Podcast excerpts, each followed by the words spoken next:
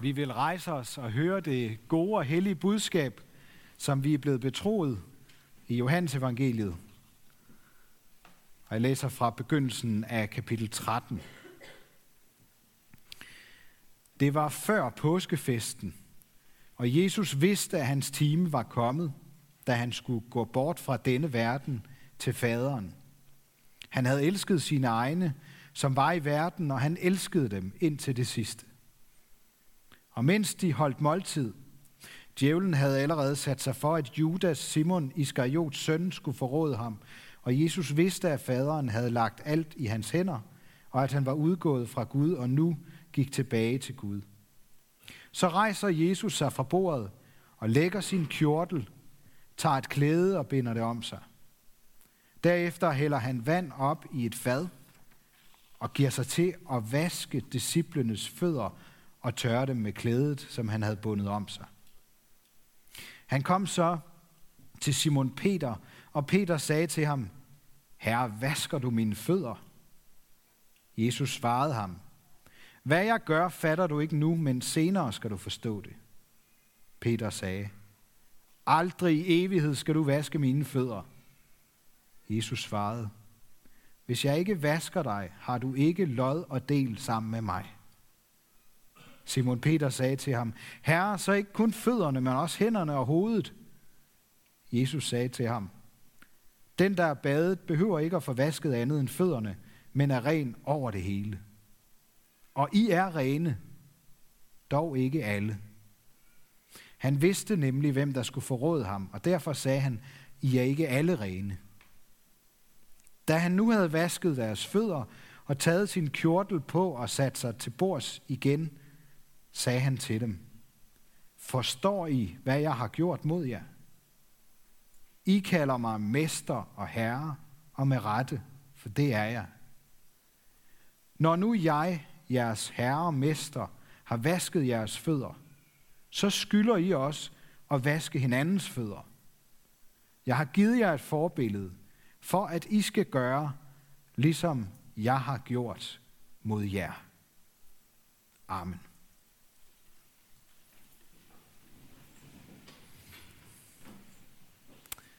Lad os bede en bøn sammen.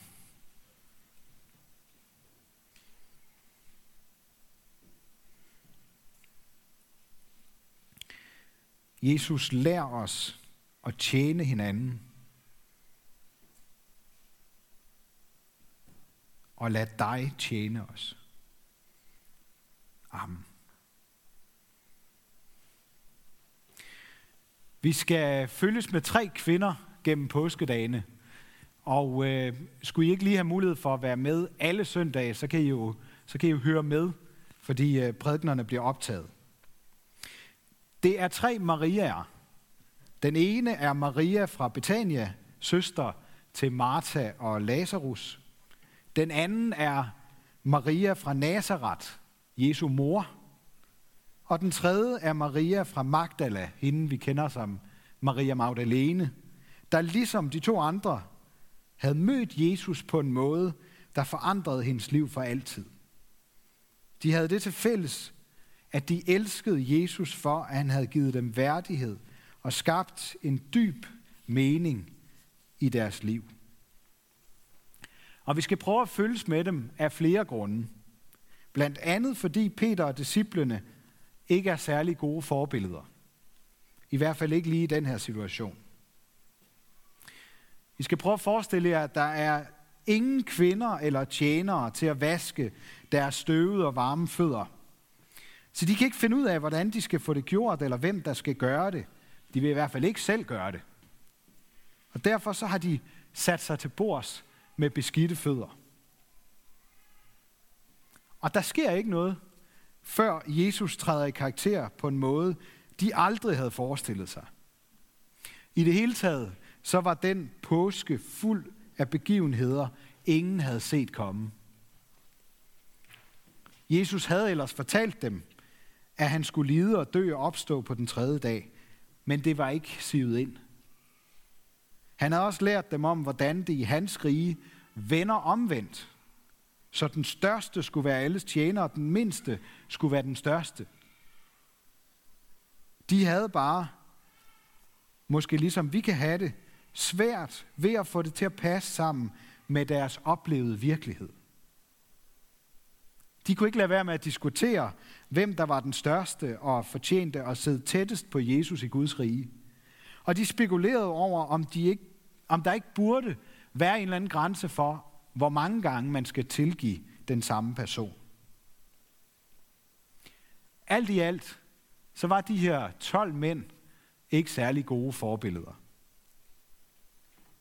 Og det bliver endnu tydeligere, da Jesus overrasker dem alle sammen med at opføre sig som tjener. Og han gør det for at give dem et forbillede, de skal efterligne.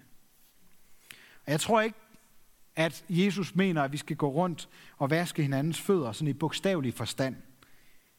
Det er ikke sådan en hellig handling som dåb og nadver, som Jesus har knyttet en lang række løfter til, sådan som han for eksempel har det i dåben, hvor han har lovet os en plads i Guds rige, hvis vi bliver Guds børn, og hvis vi tager imod hans gaver til os i nadveren.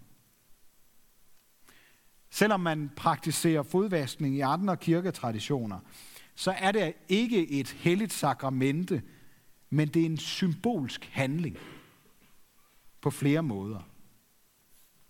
Det er en måde at vise os på, at meningen med livet er, at vi skal tjene hinanden i kærlighed. Vi skal ofre os for hinanden og give andre værdighed ved at tænke stort om dem. Der er en verden til forskel på at bede om hjælp eller at kræve den, og så opleve, at nogen tilbyder deres hjælp.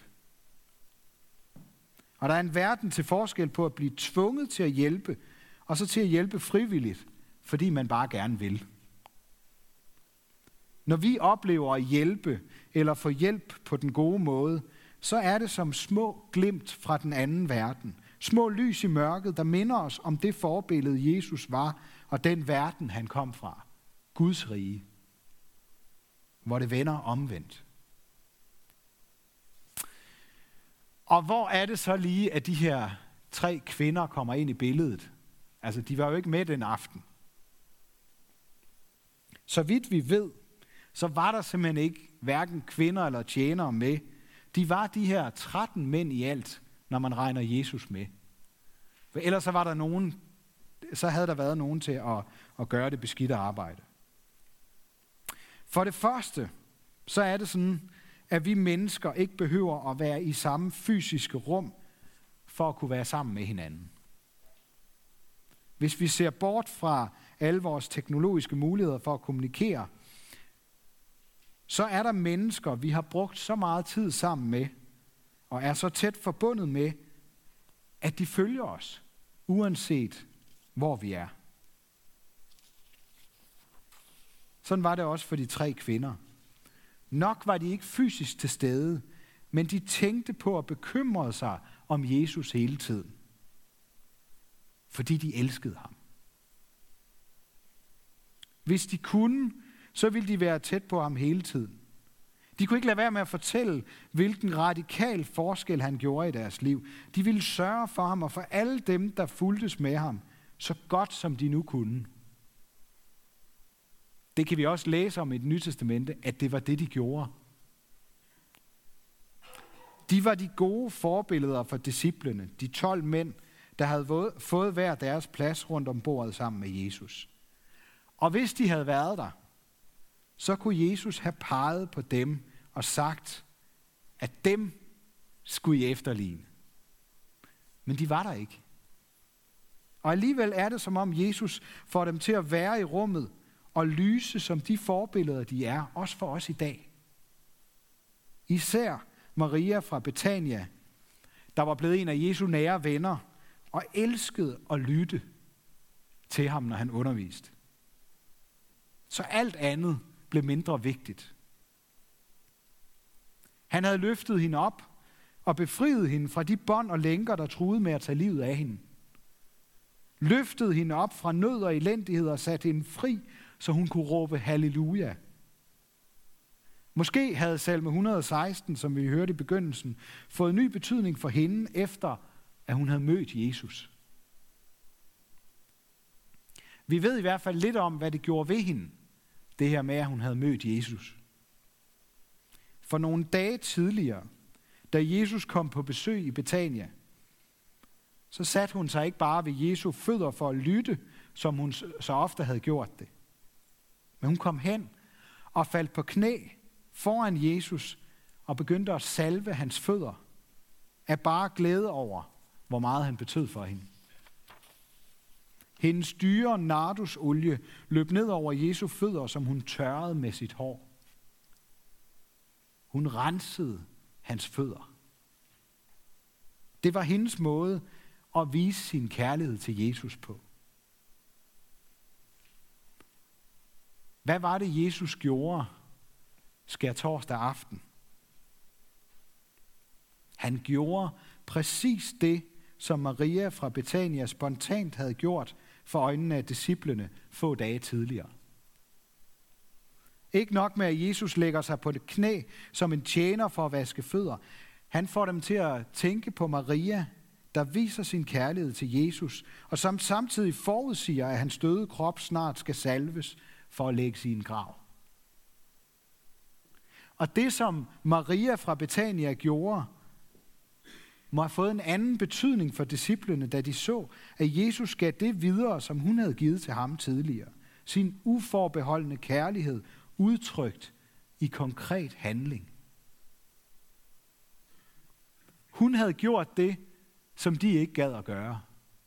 Hun havde gjort det, som Jesus nu gjorde, som et forbillede på, hvordan de skulle gøre for hinanden.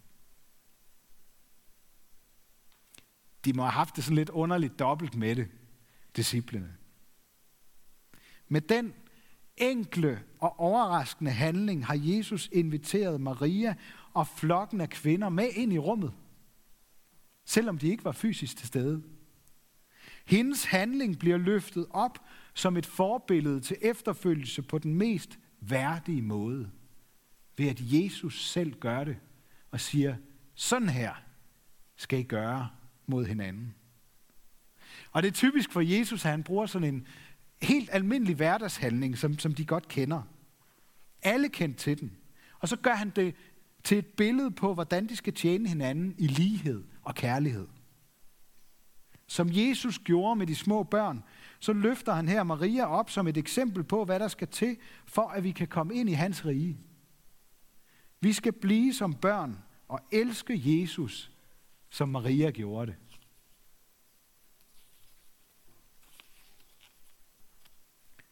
Det var også Maria, der sad ved Jesu fødder og lyttede til ham, mens hendes søster havde travlt med alt muligt andet. Maria fra Betania vidste, at der er noget, der er vigtigere end alt andet. Det er relationen til Jesus. Det, der sker, er åbenbart så vigtigt for Jesus, at han afbryder måltidet, altså påskemåltidet, det mest hellige måltid for jøderne på hele året, påskemåltid, det afbryder Jesus. Midt i det hele, så rejser han sig op for at vise dem, hvad de skal gøre. Vi kan ikke alle sammen elske Jesus på samme måde som Maria. Men vi kan ligesom hun gjorde sætte, sæt os ved hans fødder og lytte. Og vi kan elske Jesus for det, han har sat os fri fra. Og salme 116, det er sådan en rigtig Marias salme, som passer godt til de tre kvinder, vi følges med her i påskedagene, fordi de sætter ord på, hvordan Gud har frelst os fra døden, og hvad det gør ved et menneske at få øje på det og mærke forskellen. Hvordan vil din personlige halleluja-salme lyde? Hvordan kan du give din kærlighed til Jesus videre i handling? Det kan være meget godt at prøve at stille sig de to spørgsmål i den her påske. Måske er der nogle af jer, der er mere på linje med disciplene, der var bange for, hvad der skulle ske. Måske rystet over, at livet sammen med Jesus havde udviklet sig i en helt anden retning, end de havde håbet. Uanset om du spejler dig mest i Peter og de andre disciple, eller Maria og kvinderne, så er der noget, der ikke er forskel på. Jesus elskede dem alle så højt, at han offrede alt for at tjene dem i kærlighed. Heldigvis stoppede Jesus ikke bare efter at have givet dem et forbillede. Gør sådan her. Han viste det fuldstændig gennemført. Han tjente dem i, i voldsom grad, sådan som vi skal mindes det i morgen på langfredag. For at alle kvinder og mænd kan få ham til herre i deres liv, så blev han den største Guds tjener på det afgørende tidspunkt.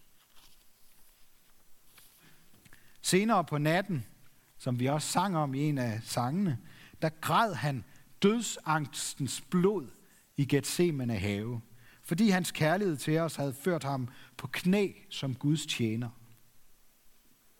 Og der kunne hverken kvinderne eller mændene, der plejede at følges med ham, være med. Den byrde var for tung for dem. Hinandens byrder kunne de bære, fordi Jesus bar deres tungeste byrde. Jesus vil også bære vores tungeste byrder.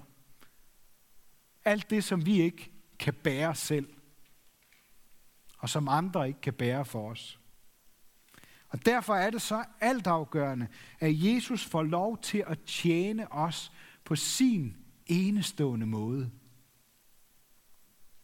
Vi kan tjene hinanden i kærlighed.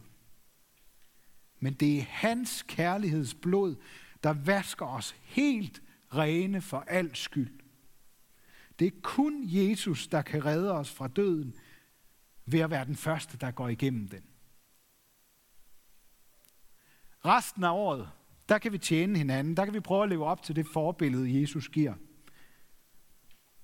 Men her i påsken, der er der én ting, der er nødvendig.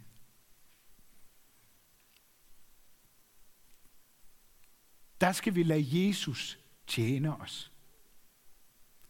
Sætte os ved hans fødder og lytte. Stå ved hans kors og undre os over hans kærlighed. Og fejre påske morgen, hvor Jesus med sin kærlighedsmagt prikker hul i døden så hans liv kan opstå i os, der tør tro på underet. Maria fra Betania elskede ham.